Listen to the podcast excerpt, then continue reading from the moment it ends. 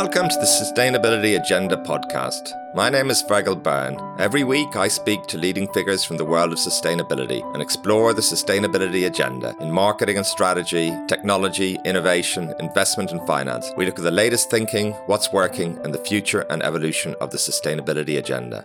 Sustainability refers to the ability of the corporation to produce not only financial performance, but also environmental and social performance through its operations, through its business model, and do so in a way that the socio-environmental performance is complementary, synergistic to an organization's financial performance.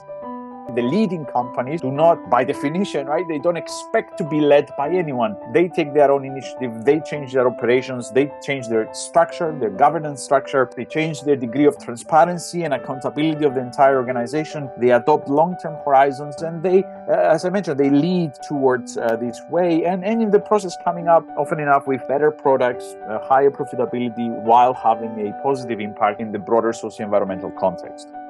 I'm very pleased today to be speaking to Professor Ioannis Ioannou. Ioannis is a Professor of Strategy and Entrepreneurship at London Business School and a Sustainability Scholar. His research focuses on sustainability and corporate social responsibility to understand the ways in which companies can and do contribute towards building a sustainable future. Much of Ioannis's research is focused on how investors respond to companies that integrate environmental and social issues into strategy. He also studies the different factors that drive or hinder environmentally and socially responsible strategies. Well, thank you very much, Ioannis, for taking the time to speak to the Sustainability Agenda podcast. It's a great honor to have an opportunity to speak to you and discuss latest thinking in sustainability, some of your research and some other ideas. Thank you very much for having me. It's truly a pleasure. So can you tell me a little bit about your work, Ioannis, and kind of research that you've been doing? All right. So uh, in my work, Uh, I'm a strategy scholar and I'm trying to understand the extent to which and how uh, the business organization is contributing towards a sustainable future. So in this respect, I explore uh, the way uh, that companies decide to engage with society and in particular the ways through which companies integrate environmental and social issues within their strategies and within their business models. More specifically, within that broader domain, I try to understand the performance implications of companies that integrate these issues, that integrate sustainability, in other words, into their business model and their strategy. Uh, and when I talk about performance, I of course mean financial performance, but also in terms of how capital markets perceive, assess, and evaluate these integration efforts by companies. That's one stream. The second stream ex- tries to understand why do companies engage in social environmental issues to begin with. In other words, what are the drivers uh, that that push or uh, uh, hinder companies from engaging on these uh, on these issues, and trying to understand why do you, we observe so much variance. In other words, so much heterogeneity in the corporate ability to achieve uh, socio-environmental performance. In other words, why are some companies better or worse at achieving environmental and social performance? So in that stream, I look at institutional factors, regulatory factors, all the way down to uh, cognitive par- uh, factors. In other words, even the, the way that managers think about these issues. So broadly speaking, that is what I, uh, that, that is my sustainability agenda, my sustainability uh, research agenda, the drivers of and the implications of uh, efforts by corporates to integrate environmental and social issues. Great, great. Very broad-ranging interest there from the, you say, the performance aspect to the drivers. And it's uh, very, very interesting to have an opportunity to talk to you because it seems to me that quite often there's a, a deeply embedded idea that there's a trade-off between sustainability and profitability, that there's a cost of sustainability, which, which somehow means that profits will be less. And sometimes also in terms of the product dimension, that maybe the performance might be less, or indeed there, there might be a higher price to pay. So there's some deeply embedded ideas about sustainability. Just looking at the first of those in terms of profitability, what does your research and the latest thinking show about that? I would say that the latest thinking in sustainability has moved beyond that trade-off. And what do we mean by that? It used to be the case that the term sustainability referred to predominantly environmental initiatives by the corporation. Increasingly, though, the word sustainability is used in order to basically talk about the sustainability of a competitive advantage and therefore the ability of the firm to survive not only in the economic sense, but also in the environmental and the social sense. In other words, sustainability of a company, in my mind at least, and I think increasingly so in the minds of, of many academics and practitioners, sustainability refers to the ability of the corporation to produce not only financial performance, but also environmental and social performance through its operations, through its business model, and do, it, do, do so in a way that the socio-environmental performance is Uh, complementary, synergistic to an organization's financial performance. Therefore, uh, if you take the example of green products, for instance, um, and, and, and you're right in, in, in saying that the dilemma is usually, should I meet the environmental credentials uh, and therefore have a more expensive product, or should I go with a brown product that is cheaper? In other words, the trade-off is between environmental credentials and cost. So in by this definition of sustainability, a company that offers an expensive green product has not really addressed the underlying trade-off, because it might be a product that is sustainable in its environmental domain, but that is probably a uh, Uh, a product that is not sustainable in its financial domain. In other words, the I would say that the modern movement in sustainability, it's about exactly identifying these trade-offs, which we can broadly define as trade-offs between stakeholders. This example is between cost and the environment, but you can imagine there's a range of other trade-offs. For instance, uh, so, uh, the, the trade-off between the, the time it takes to implement the strategy and the patience of one's shareholder base. So do I, uh, the short-term versus the long-term trade-off, in other words. So sustainability is increasingly being understood as a mapping of a company's stakeholders, a profound understanding of the trade-offs that are, that exist across those uh, uh, stakeholders, and impor importantly, uh, when we talk about integration of these issues into a business model, it basically means that we come up with a business model that efficiently and profitably reserve, uh, sorry, resolves these trade-offs. So in the product example, a sustainable company would be a company that has a product that at the very least meets the quality standards of a brown product, and potentially sustainability is an avenue through which the product may deliver, for instance, uh, more features, more relevant features, better features, or even better quality uh, sometimes. So it's, it's at the heart of sustainability to resolve those trade-offs rather than see it as an either-or Uh, uh, type of uh, uh, of approach. I think that would be probably the, the what I would call the, the latest and, uh, thinking and the latest understanding uh, in the sustainability world. And the, again, just to to to, to um, perhaps go broader, uh, this is at the heart of what we consider business strategy today, because it basically says that what we considered as a competitive advantage before, it's radically changing.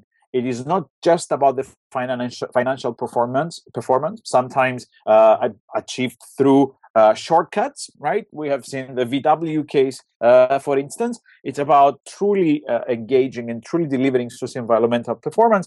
And how do you do that? Well, it's by truly understanding not only uh, as a company, not only understanding only your economic context, but actually understanding the social and the environmental, and therefore Uh, being better able to identify the trade-offs that I talked about earlier. Right, that's very interesting. And I, I think you've done some research which shows that companies can do both, can pursue sustainable strategies in a deep way and be successful financially at the same time.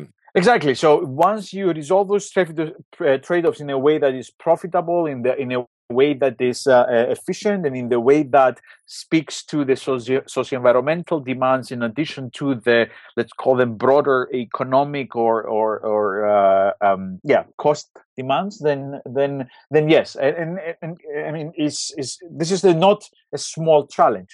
Right, uh, it's it's easier for firms to say, oh yes, the customers do not buy green and expensive products, therefore we're going, not going to produce them. In other words, hide behind the fact that some customers may not be buying um, these these types of products. Right, the leading companies are, do not, by definition, right, they don't expect to be led by anyone. Uh, it's they they take their own initiative, they change their operations, they think, change their structure, their governance structure. They, they change their degree of transparency and accountability of the entire organization. They adopt long-term horizons, and they, uh, as I mentioned, they lead uh, towards uh, this way. And, and in the process coming up uh, often enough with uh, better products, uh, higher profitability, while having a positive impact uh, in the broader socio-environmental context. In its purest sense, you pointed out that it's a challenging thing to do, to do in a real sense, because there are real trade-offs to do. But when succeeding, it seems to be a win-win situation. But yet, it seems that many companies are still quite a way along from achieving this or down this sustainability path. What are some of the impediments, would you say, stopping companies really embracing sustainability in this way? Right. So there are a number of different, as I would say, categories, or in, in other words, different companies are at different stages of their sustainability journey. So uh, to this day, of course, there are companies that say, well, sustainability issues are not relevant to what we do. We're just going to ignore them. Uh, there are other companies that explicitly um, may be greenwashing. They may perceive the sustainability move- movement as a P R exercise, uh, and, and, and that's all they do. Um, There are other companies that start slowly, uh, perhaps more cautiously, with uh, efficiency initiatives. So we're talking about uh, environmental management, waste management, water management, and so on. Um, initiatives that speak directly to the uh, bottom line, but they're not truly st- uh, strategic. They're perhaps more operational. In many ways, they are necessary, but perhaps not sufficient conditions uh, to create an advantage based on sustainability. And I would say that there is another uh, group of companies that uh, sort of almost mindlessly, uh, they look left and they look right and they see what the competitors are doing, and they end up with a rather uh, sometimes uh, not so homogeneous or, or strategic portfolio of sustainability initiatives, which they adopt simply because everyone else does. Uh, and finally, we see uh, a smaller set of companies that perhaps begin to perceive uh, the integration of sustainability into strategy in the way that I, I described earlier. In other words, as part of the core purpose of business, as part of the the the, the attempt to build and establish and maintain a competitive advantage. The, and those are initiatives where we go beyond risk mitigation, we go beyond operational kind of uh, um, updating in terms of the efficiency measures, but indeed we go into uh, uh, core business. Uh, but I would like to, to just to note something here, because sustainability sometimes is judged by double standards. Um, this is not uh, this is not atypical to what happens sometimes in strategy. For instance, if you think the nineteen seventies, uh, back then everyone thought that diversification is the way to go. The large conglomerate is the way to the future, and we saw a range of of, of diversification initiatives. Uh, many times not thought through uh, all the way. Many times non-strategic. But done because everyone else was doing it. Um, and what did we uh, end up having? Well, we ended up having what we call the diversification discount. In other words, putting companies together in a conglomerate ended up destroying them and creating value. And of co- and consequently, we have the de-diversification wave of the nineteen eighties. As a result, only some of the companies to this day, for instance, Cisco, know how to do M and A and, diversifi- uh, uh, and diversification uh, uh, quite well. So now I think we were sort of going through that in sustainability. People thinking, oh, it's uh, everyone is doing it, we should be doing it as well. Uh, everyone is trying to, to integrate, let's see what our competitors are doing and try to do that as well. Uh, so we're going into that phase in which uh, everyone knows that it's important and everyone tries to do what everyone else is doing, uh, but only few companies have cracked the code. Unlike diversification decisions, however, uh, the recent research that uh, I did with a colleague at uh, the, uh, with colleagues at H B S, uh, but others have shown as well, is that adoption of sustainability, or uh, rather integration of sustainability, is not only a Monday morning decision. In the same way that when a company diversifies, they you know consider targets and then they just go and acquire one.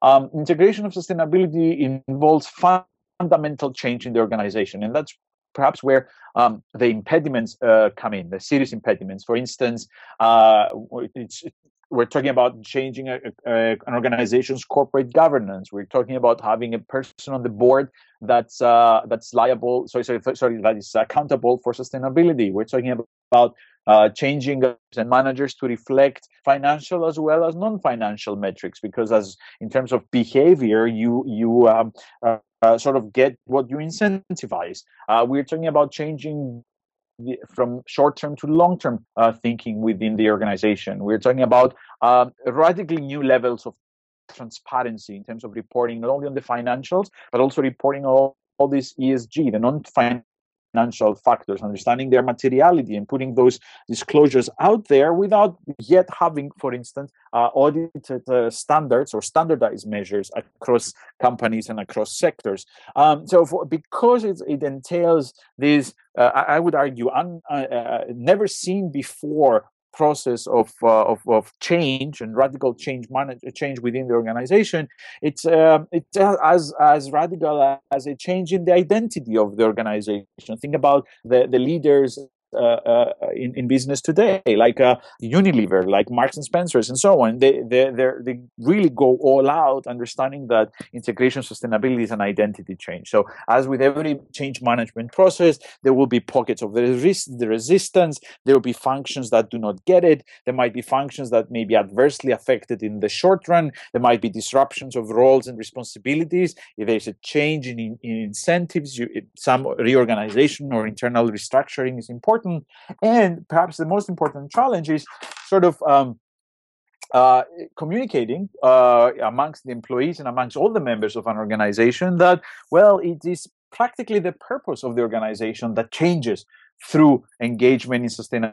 Sustainability through integration of sustainability into a company's uh, business model. So I would say those are the the the the, uh, the sheer sort of challenge, the sheer uh, of uh, the change is is perhaps one uh, impediments, but again, it's perhaps uh, a differentiator between the best and the good and the very good or the the bad companies uh, in terms of who is able to achieve this.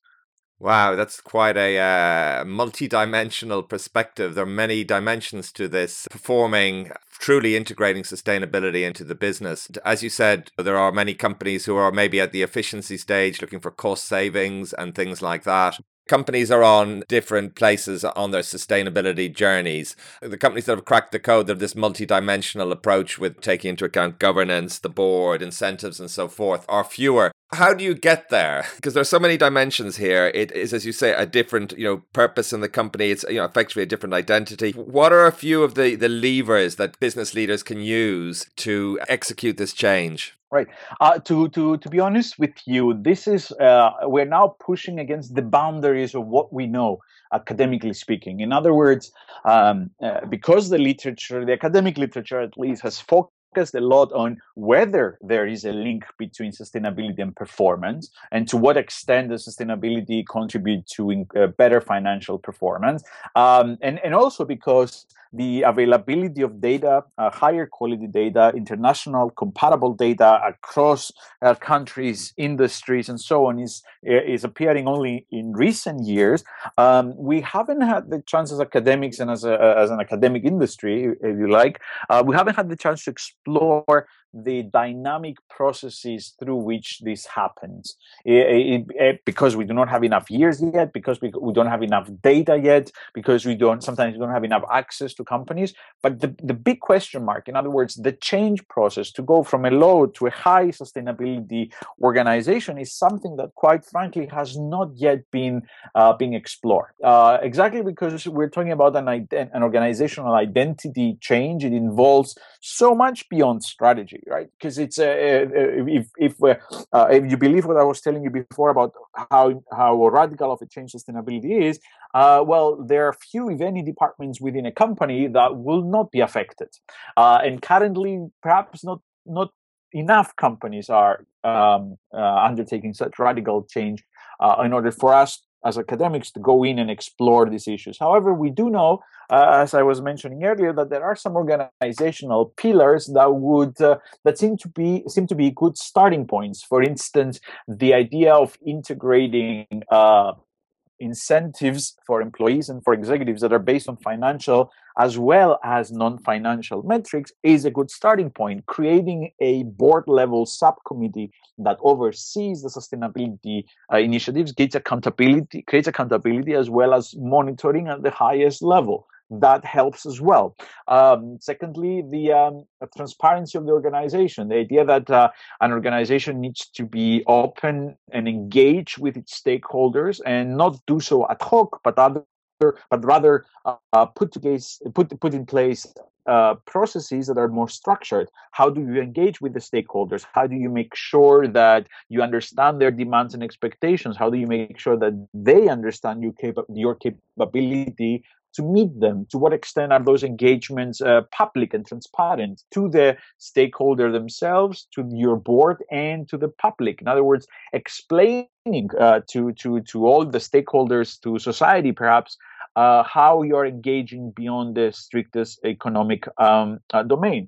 Uh, and, and to do so, uh, to, in, order, in other words, to, to understand your stakeholders means that you also have, an, you develop an understanding of what is material and what is important for your industry, for the business that uh, you are in. Um, that that's another um, important step. Uh, another uh, thing that we have already seen companies do in their process of transforming is managing Uh, this trade-off between short-term and long-term. Uh, it is a well-known, and, and, and many people have said this already, but the story of Paul Polman and uh, uh, abolishing quarterly earnings guidance when he became C E O is an example of how uh, not only adopting long-term horizons, but perhaps a more uh, uh, active management of one's uh, shareholder base. Uh, in a, because ideally, if you're going to, to undertake this change management process, you would like to have a shareholder base that affords you uh, this kind of a longer-term uh, horizon to implement. And quite frankly, if you take short-term uh, uh, uh, trading out of your stock, you you you, you decrease uh, volatility of the stock as well, which is what happened in in, in Unilever after uh, after what Polman did. Um, or the and it's not just about uh, you know the reporting. Look, for instance, um, the the C E O of Starbucks, uh, and and it's a well-known, uh, I guess, viral video by now on how he responded to people that raised questions about the company's gun control policy or about the company's uh, support for equality uh, uh, and and and, and mar- mar- uh, same-sex marriage in the U S and so on. Uh, so the uh, the the, uh, the the public and the tra- and the transparent and the very obvious management of one's shareholder base, which is of course is intrinsically linked to uh, leadership. Right, it is important to, as with every strategy, of course, it's important to have the C E O support. But in many cases, we see the C E O being the leader Um, on these issues, and and and and as always, the C E O is the one that will uh, sort of uh, paint the new identity of the organization. So the the role and the buy-in, buy-in and the the ability of the C E O to communicate these values uh, and these objectives and these goals, both internally and externally, it's uh, it's it's also quite important. So I don't think we have an understanding of the sequencing, but I do think, uh, in, in in other words, how do you do step one, step two, step three, uh, specific enough, but I think we know the, uh, let's say, the three, four organizational pillars, as I mentioned before. Uh, so it's the governance, it's the transparency and accountability, is the stakeholder engagement, and also the uh, the, the the long-term versus short-term decision uh, management of the decision-making. Uh, those are excellent starting points, and we know that uh, organizations that have done that in the past uh, and and they became more, more sustainable. Um, some of my uh, my work shows are the ones that uh, um, outperformed over a one or two decade sort of uh, horizon.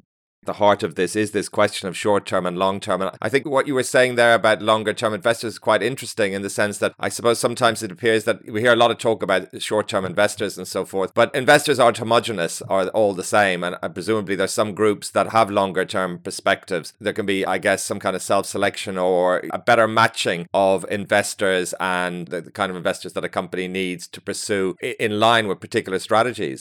What we found in the research that I mentioned earlier, I mean, a very crude sort of classification of, of uh, shareholders is to talk about um, uh, uh, transient versus dedicated shareholders. So what that means is uh, is look at investors on the transient st- side.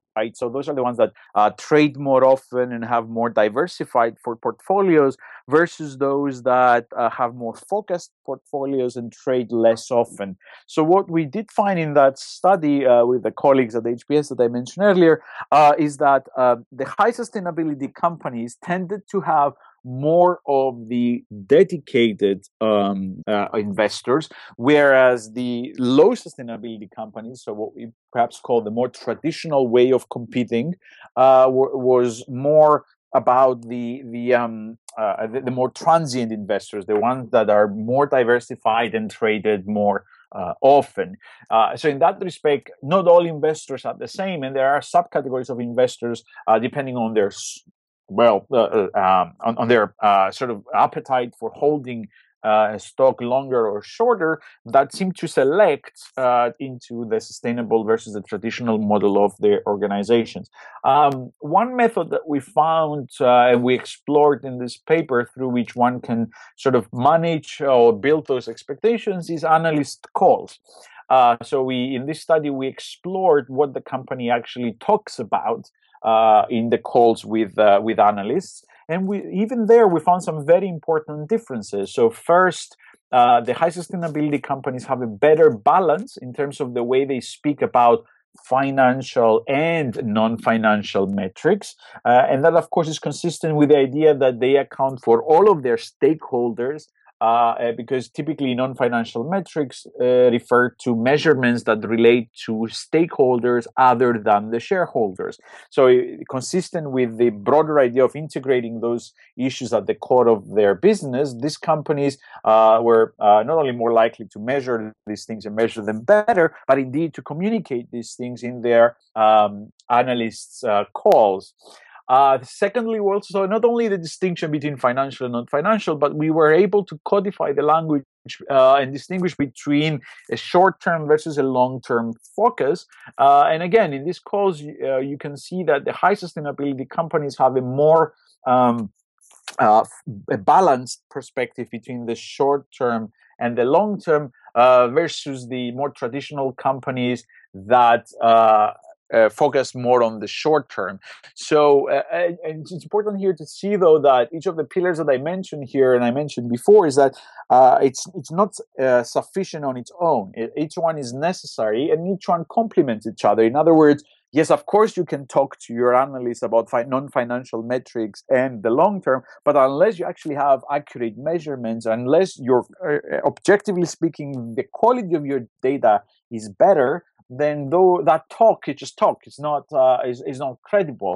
So the fact that you might have a person on the on the board, a subcommittee, incentives, you measure well, you have stakeholder engagement, all those uh, elements come together in order to reinforce the credibility with which you speak to your shareholders, you speak to the analysts, and you convince them that uh, what you're doing is actually not symbolic only, it's not greenwashing, but it's it's it's, it's core to, to the business. So all those elements come together to reinforce each other, and importantly, reinforce the credibility in many respects and in how companies are communicating with, with their um, uh, shareholders. And uh, in another study that we did earlier, we asked this question. We asked the question of, how do analysts perceive and evaluate companies with high sustainability ratings?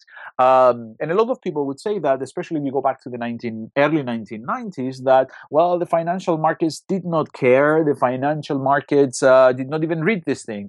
Well, what we did find was actually that the situation was uh, worse than that. In other words, it's not that they were only indifferent, Uh, but what we found by analyzing uh, the analyst recommendations, you know, from strong buy to strong sell and so on, is that in the early nineties, analysts were more pessimistic about companies that did well on sustainability rating, ratings. Uh, let me repeat that. So we found a negative association between their recommendations and Uh, good sustainability performance, which basically means that in the minds of analysts, uh, engaging in these socio-environmental issues was considered as destruction of shareholder wealth.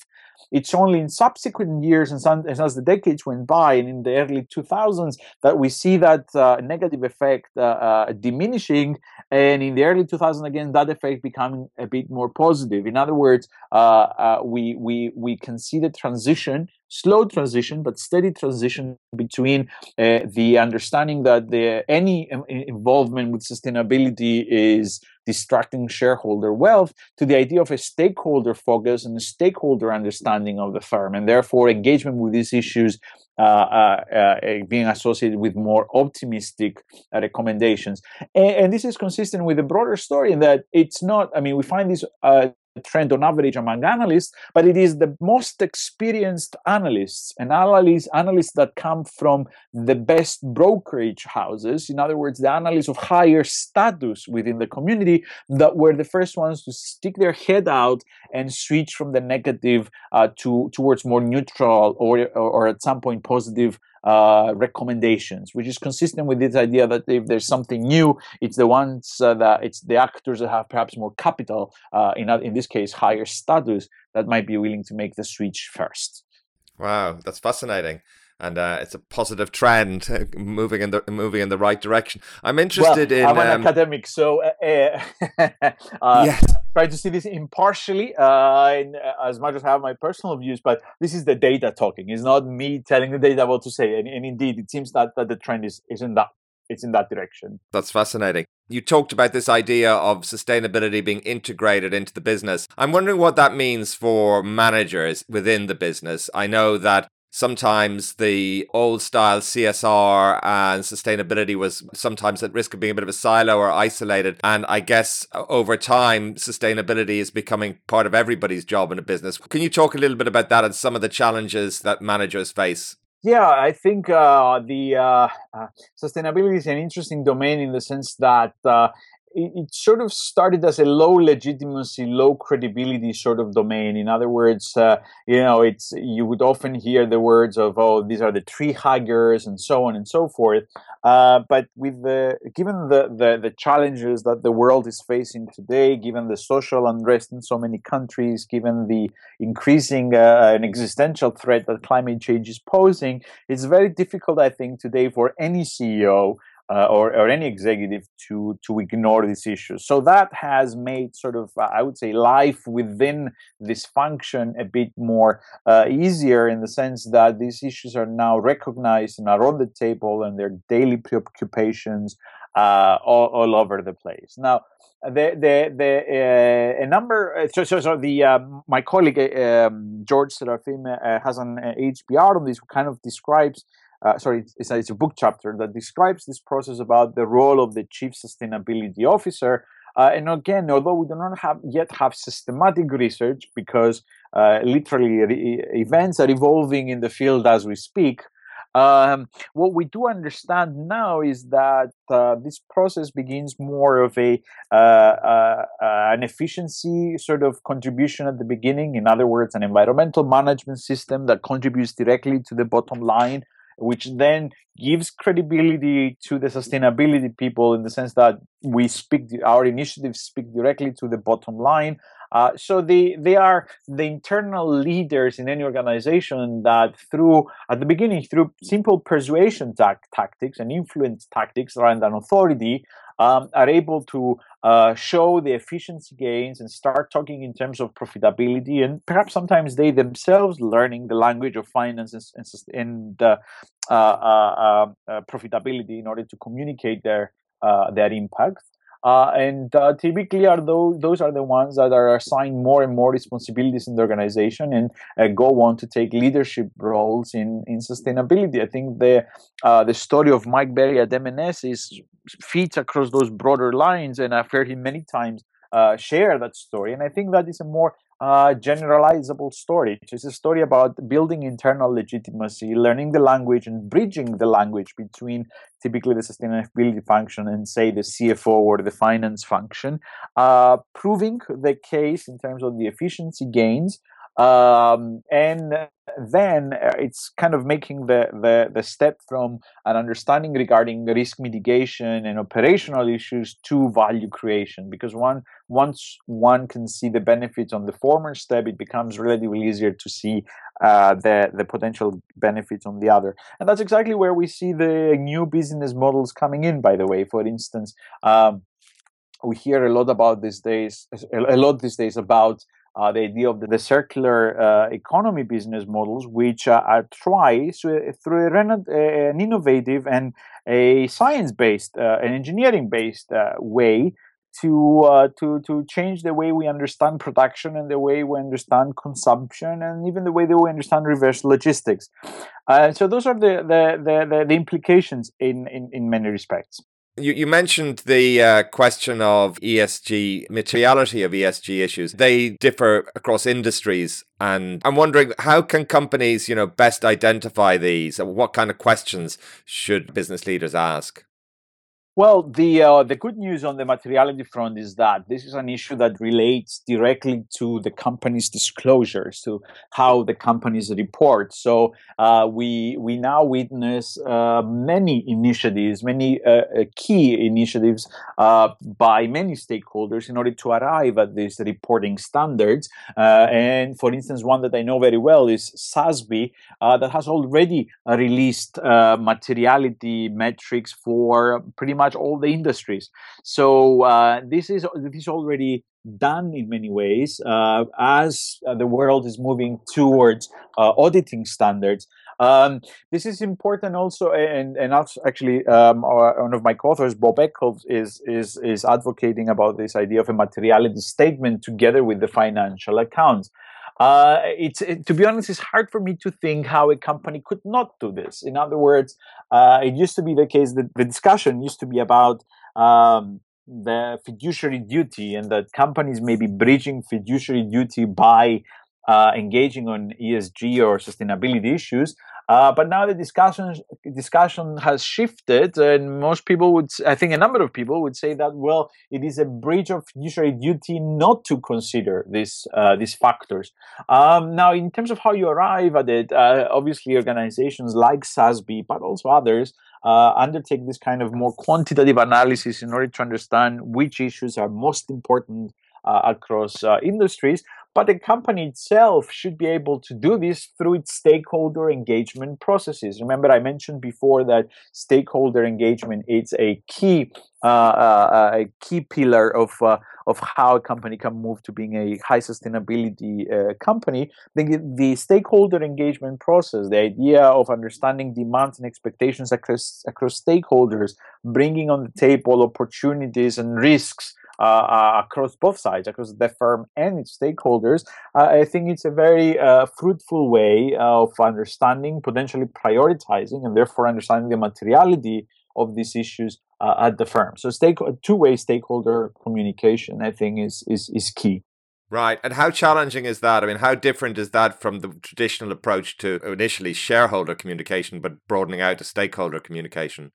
Right, so I think it's uh, it's not just a difference in communications. Uh, what we argue in some of our work, and uh, I apologize if I, become, if I become a bit technical, but the idea is that it used to be that uh, people were thinking of organizations as, you know, um, uh, property of uh, or, or an asset of the shareholder, and therefore the job of the board of directors is to monitor management, essentially, so that management does not cheat. Uh, right, in terms of generating profitability for the shareholder. So in that sense, uh, the it's what we call the principal agent problem. So the managers were the agents of the owners, the principals, which is the shareholders, and therefore the board uh, was charged with overseeing and monitoring that the managers were not, quote unquote, uh, cheating on the owners. However, uh, that uh, and, and you, you can imagine that under that model, shareholder is the supreme being. Everything happens for the shareholder, uh, and uh, the, the stakeholders are any other non-shareholding stakeholders are secondary.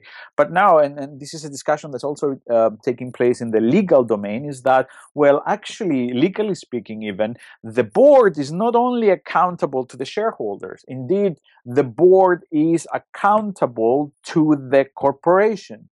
Uh, why is that different to the mo- the previous model? Well, it's different because um, the second view conceptualizes the organization as Uh, a, a, a team. In other words, multiple stakeholders that make investments. In other words, uh, the employees bring their time and their effort and they get compensated. The shareholders bring the financial capital and they get compensated with a return. The suppliers bring the raw materials and they get compensated in terms of their prices. In other words, there's a range of stakeholders that make firm-specific investments. According to the team production model, the role of the board is to be accountable for the corporation, and basically that means it doesn't manage vertical relationships between the shareholders and the manager, but instead it oversees horizontal relationships across all the stakeholders, and it's therefore accountable for the corporation, which basically means that the board, right, uh, might in the short run sacrifice the interest of any one uh, stakeholder, including the shareholders, in order to create a larger pie for everyone in the long run.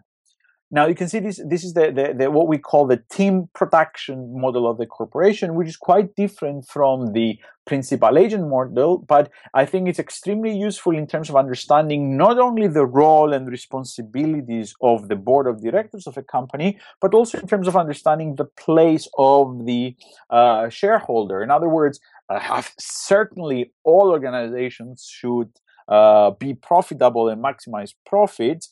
But admitting that says nothing about how one go, goes about achieving that, how, how the, the, the process through which that that's being achieved. And sometimes an, a, a, a, um, a sort, sort, sort of an obsessive focus on that has led to other failures, like uh, corruption, like uh, uh, uh, cutting corners, uh, unethical practices, practices that harm the environment, ha uh, uh, uh, practices that harm the community, har uh, practices that harm employees, and so on.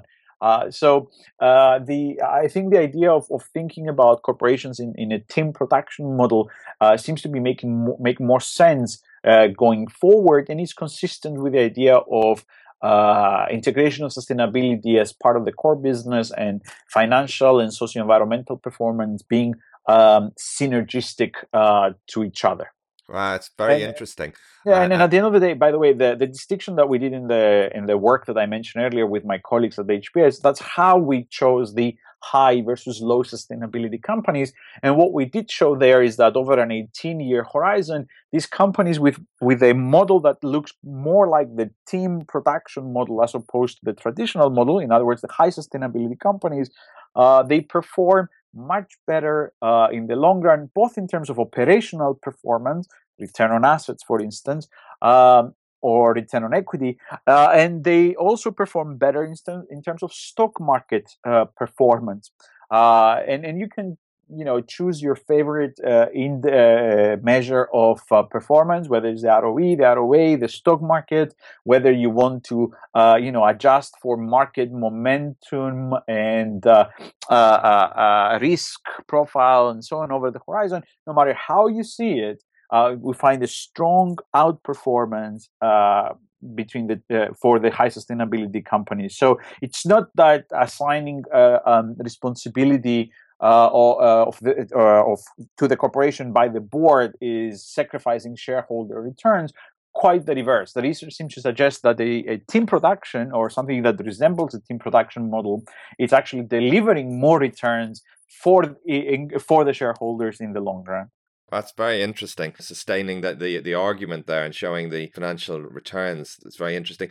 So what are the implications for the board of the team production model? Because the majority of boards won't be working like this today.